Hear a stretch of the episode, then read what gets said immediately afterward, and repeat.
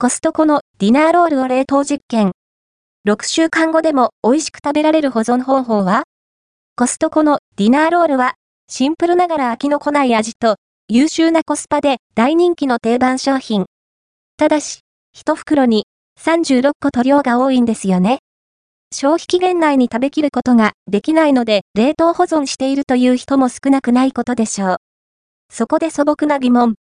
どのように冷凍すれば、その後も美味しく食べられるのでしょうか？というわけで実験を実施中です。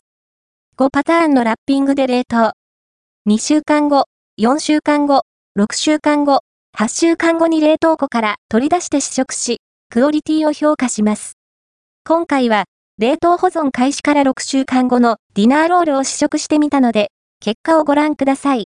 実験方法についてコストコにて購入したディナーロールをいつつの方法で冷凍保存し、ろくしゅうかんごに取り出していっこずつ試食レビューしています。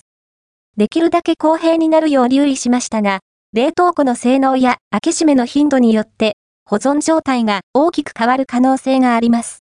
あくまでも、実験の一例として参考にしていただければ幸いです。合わせて、読みたいコストコのディナーロールは何が変わった？価格も量もアップになった定番パンを再チェック。コストコで販売されているディナーロールがサイズアップしたことをご存知でしょうか。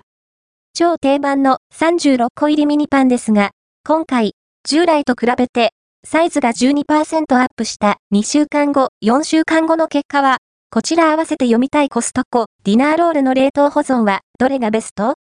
ご パターンでにしゅうかんごに試食してみたコストコのディナーロールは、シンプルながら飽きのこない味と、優秀なコスパで大人気の定番商品。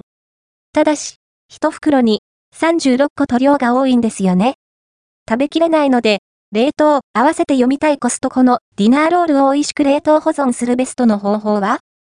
ご パターンでよんしゅうかんごに食べてみたコストコのディナーロールは、シンプルながら飽きのこない味と優秀なコスパで大人気の定番商品。